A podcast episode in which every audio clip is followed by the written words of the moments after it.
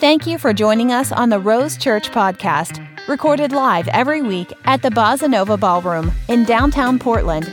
For more information about this podcast or other resources, please visit rosechurch.org or follow us on social media at rosechurchpdx. It's been so good. And today we're going to wrap up and David's been king for a couple years now and we're going to talk about an encounter he had with his best friend Jonathan's son. So we're going to dive in this morning. If you have your Bible, turn to 2 Samuel 9 1 through 13. If you don't, that's okay. We're going to have it on the screen for you. But 2 Samuel 9 1 through 13. One day David asked, Is anyone in Saul's family still alive? Anyone to whom I can show kindness for Jonathan's sake? He summoned a man named Ziba, who had been one of Saul's servants. Are you Ziba? the king asked. Yes, sir, I am, Ziba replied. The king then asked him, Is anyone still alive from Saul's family? If so, I want to show God's kindness to them. Ziba replied, Yes, one of Jonathan's sons is still alive. He is crippled in both feet. Where is he? the king asked. In Lodabar, Ziba told him, at the home of Machir, son of Ammiel. So David sent for him and brought him from Machir's home. His name was Mephibosheth. He was Jonathan's son and Saul's grandson. When he came to David, he bowed low to the ground in deep respect. David said, Greetings, Mephibosheth. Mephibosheth replied, I am your servant. Don't be afraid, David said. I intend to show you kindness because of my promise to your father Jonathan. I will give you all the property that once belonged to your grandfather Saul, and you will eat here with me at the king's table. Mephibosheth bowed respectfully and exclaimed, Who is your servant that you would show such kindness to a dead dog like me? Then the king summoned Saul's servant Ziba and said, I have given your master's grandson everything that belonged to Saul and his family. You and your sons and servants are to farm the land for him to produce food for your master's household. But Mephibosheth, your master's grandson, will eat here at my table. Ziba replied, Yes, my lord the king, I am your servant and I will do all that you've commanded. And from that time on, Mephibosheth ate regularly at David's table like one of the king's own sons. If you're taking notes this morning, the title of my message is Making Room. Making Room. Let's pray. God, we thank you for your goodness. We thank you that you're good and gracious God. And I just pray that you will use this message to impact the hearts of the people here today as we learn more about the life of David. And we thank you for the opportunity to gather as a community and worship you this morning. In Jesus' name, amen. How many of you parents have ever experienced sleep regression with your children? Okay, it's a real thing. A lot of you that know my daughter Blakely know her to be really sweet and fun and adorable because she is, but none of you have to pay the bill for her sleeping patterns. So I'm not talking about the sleep where she just like wakes up to go back to sleep. I'm talking about it's 2 a.m., it's time to watch Pooh's Heffalump, and we're gonna have a party. So here we are, like three weeks into this. And it's the second time one night that she's woken up and I know that we're to end up on the couch watching Pooh's Heffalump. So I go to grab my pillows and blankets, and by grab, I mean whip them off the bed because I'm sleep deprived and I'm frustrated. And so I take them off the bed. The blanket hits the lamp. That falls over. It's dark in the room, and I'm wearing socks on hardwood floor, which you shouldn't do when you're exhausted because I'm sliding all over the place, trying to get everything in order. And my husband's like, Are you okay? I'm like, no, I'm not okay. It's 2 a.m. And then he's just so sweet and like, oh, I'm sorry, love, you must be exhausted. yeah, I'm exhausted. But in that moment, I was I had nothing left to give. I was so frustrated. I was exhausted. But you better believe I expected my husband to be super kind to me. Yeah. Amen. But needless to say, I ran out of grace that morning. And it's funny how we can be a people who expect to be given things that we're not willing to give. And this morning, this morning, how many of you have had situations where you've ran out of grace? Maybe you don't have kids, but you've been there before. You ran out of grace. Well, we're going to talk in that story. David wanted to show grace, he wanted to show kindness. So, we're going to talk about an amazing story of David showing kindness. And in the scripture, it says, I intend to show you kindness, which is actually the word for grace. So, we're going to talk about how to be gracious people this morning, right? Number one, gracious people look for the hurting and broken. There's this story told about Thomas Jefferson, and this man came up to a river and he needed to cross the river, but he was afraid that he was going to drown. And another group of men came up on horses, and, um, and that man asked someone, Hey, can you give me a ride across the river?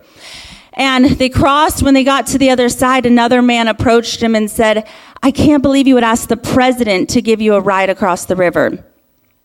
And he said, I didn't know that that was the president. All I know is that he had yes written on his face. And some people have yes and some people have no.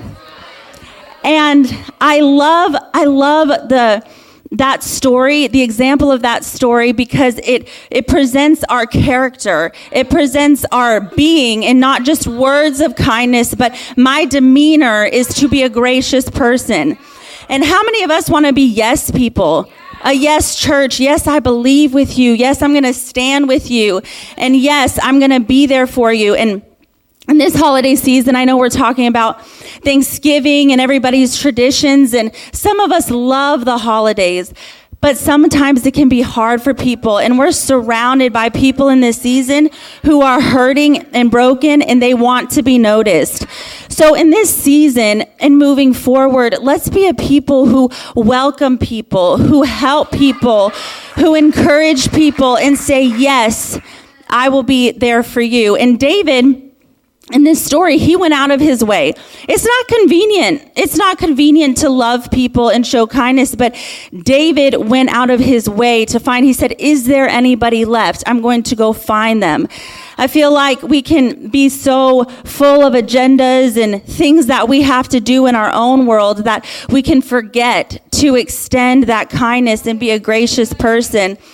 And it's crazy how David actually created this opportunity is he had a thought. He said, I wonder if there's anybody's left, anybody left in Saul's family. And I know there's sometimes that we have thoughts, I wonder how this person's doing. I wonder where she's been, how he's doing. Those can be Holy Spirit inspired thoughts. So respond to them, walk in them. Even if we, it doesn't have to be a grand gesture. Just if you if someone comes to your mind send them a text message. Give them a phone call. Leave them a voicemail. Show up for a coffee date. Make it happen and be a gracious people because gracious people look for the hurting and broken. Gracious people don't care why they care who in ancient times, it was very much if you had a disability or if there was something wrong with you, it must have been because something happened in your family or you committed a sin or you did something wrong. It was very karma driven and not grace driven. And I love that in this story, David never asked. Even when he said, Who is left of Saul's family? Ziba responded, there's, there's Jonathan's son, Mephibosheth. He's crippled in both feet because that was the norm. I'm going to let you know that there's there's something wrong with this person. David didn't care about the labels. He didn't care about the assumptions of oh maybe he did something to deserve this. He knew that that was his best friend's son and he wanted to show love to them. And can you think about the moment in your life when someone extended grace to you or kindness when you were hurting or broken and how it changed the course of your season? I would have to think that David's words to Mephibosheth changed the course of his entire life. Up until this moment, David was broken. I mean, Mephibosheth was broken and he was hurting, he was hiding. And a king, a king came down to him and said, I want to give you a seat at my table. let's be a people who are looking who aren't caring about because if we if we read before this story we learn that mephibosheth was dropped by a nurse. That's how he became crippled. It had nothing to do with what he did and sometimes we believe we believe the labels that other people have told us or what we perceive people to go through. Let's dig deeper Let's get to know one another. Let's listen to understand because there's people in our world who need you. They need you to be gracious. They need you to be kind. And David's words were a beautiful example of what the Lord's done from us. How, how many times has God, when we didn't feel like we deserved it, and maybe we didn't, because we don't, we believe in God and He responds to us. Let's be a people that respond to people and reach down and extend that kindness, just like David did in this scripture. Next, gracious people make room at the table. Um, David already had a full table. He had sons, daughters, he had everybody that he needed at the table. But David was still willing to make room. He pulled up a chair from Mephibosheth and made room. And I love in the scripture, it references four different times that Mephibosheth had a seat at the table. Because in that time, in that time, it was a big deal to have a seat at the table. It wasn't just a small gesture. It was, you would have a forever gift. You're seated at my table. And I know growing up, um, my parents always, on the day of Thanksgiving, they'd be like, oh, Barbara's coming over. And we're like, who's that? And it's just anybody who didn't have anywhere to go for Thanksgiving. And now I can see being older how that must have impacted people. And so, as you're going about life in your routine, make room. What are areas in your life where you can make room at the table? And it doesn't it doesn't have to be some huge thing. What be practical when you're going to the gym and you're checking in. Have you talked to the people at the counter? When's the last time you got to know the server at the restaurant or when you're walking through? Let's be a people that are practical and inconvenienced to get to know people at a deeper level and get to know who they are and I'm not going to see the same people in your zone that you're going to see in my zone. So we have a mandate. Each one of us have a mandate to to follow that in our own zone, the people in our life. It's not up to anybody else. It's up to us and what we can offer to these people because each one of us have a different grace, a different kindness that God is using us for. And I love that it says that I want to show you God's kindness because God can't be anything but kind. He's a good God. It's the nature of who He is. But in our new nature, because we're rooted in the character of God, we're kind people. Because it's not a natural inclination to respond and and to be gracious in every area of our life, but God has called us to this, and we're going to be kind and gracious people. David David re- restored Mephibosheth in that moment from a place in the wilderness to a place at the table. And he invited him into his home. And what he must have experienced in that moment of joy and comfort and peace, we have that same ability, church, to reach out to people. We have that same ability in our life to be that example that God is. Gracious people make room at the table. Gracious people are willing to lose so others can gain. Um, a couple weeks ago, I was driving, I was leaving a grocery store, and there was a lady and her um, toddler in the back of the parking lot, and you could tell that they were homeless. And I just had the thought, like, man, that that must be hard, especially with a kid. And I drove by them, smiled and waved, and um, my husband and I do a cash envelope system for our finances. Every envelope has cash in it for its purpose, down to the penny. That's how we operate. And so I started thinking, like, oh, maybe I should give them. But if I do, like, I was trying to rearrange how my system works. And then I stopped and I'm like, if, if I give, And I turned around and I handed her the envelope, and she said, Bless you, bless you and your family. And she couldn't stop saying, Bless you, bless you.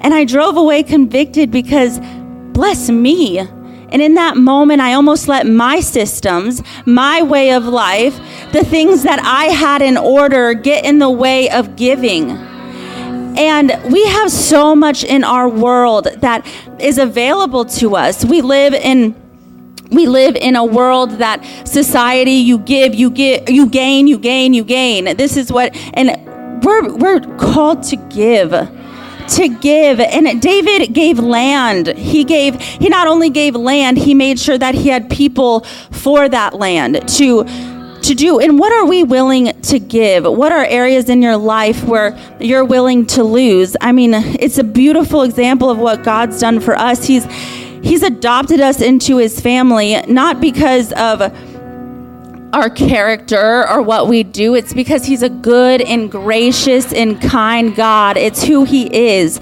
And so this morning i just want to challenge you what are you willing to lose so people can gain? And the band can join me. Um, and I, um, I just want to challenge us this morning that um, we're we're called. This is a mandate on our life to to extend kindness, to give grace, to be inconvenienced, to make room at our table. And so, um, God, God has called us to be a people that are gracious. And you guys can stand with me as we pray and enter into worship.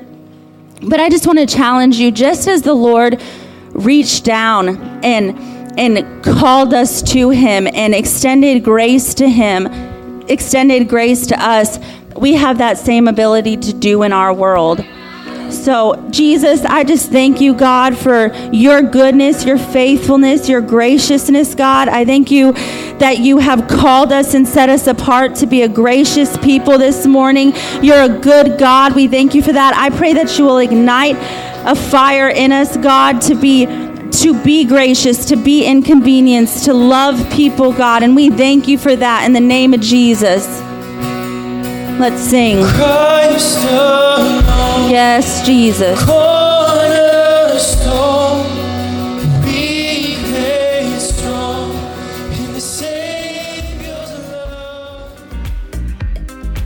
Thank you for listening to the Rose Church podcast here on the Apollo Podcast Network. For more information and resources, please visit rosechurch.org or follow us on social media at Rose Church PDX.